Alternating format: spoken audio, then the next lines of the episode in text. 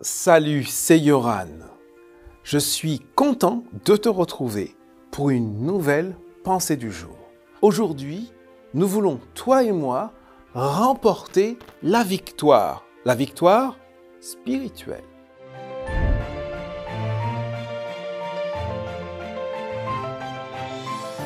La pensée du jour se trouve dans Éphésiens chapitre 6, verset 12.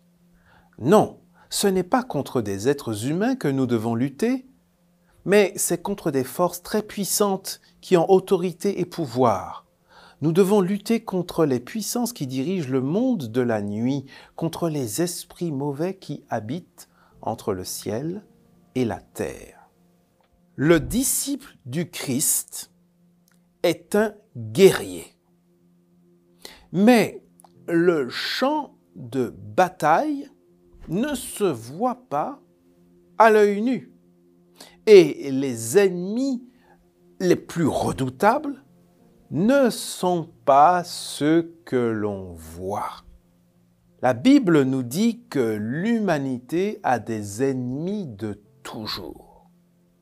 Ce sont des anges déchus, des êtres spirituels qui se sont donnés comme objectif principal de perdre le maximum d'êtres humains, y compris toi.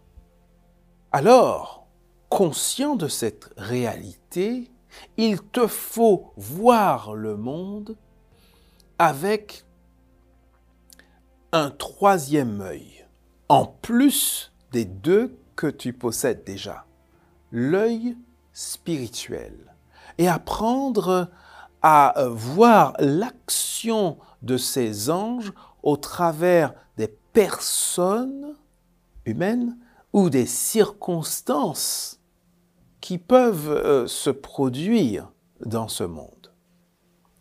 Attention, je ne suis pas en train de dire qu'il faut sombrer dans la paranoïa.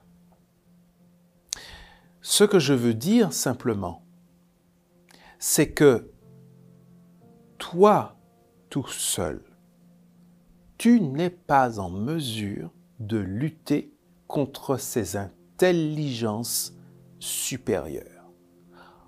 En fait, face à elles, tu n'as aucune chance. Mais la bonne nouvelle, c'est que Dieu est un Dieu tout-puissant et que face à lui, elles ne peuvent pas tenir. Aujourd'hui, je te propose de placer ta journée et de te placer toi-même sous l'autorité du Dieu Tout-Puissant, afin que lui remporte la victoire spirituelle pour toi.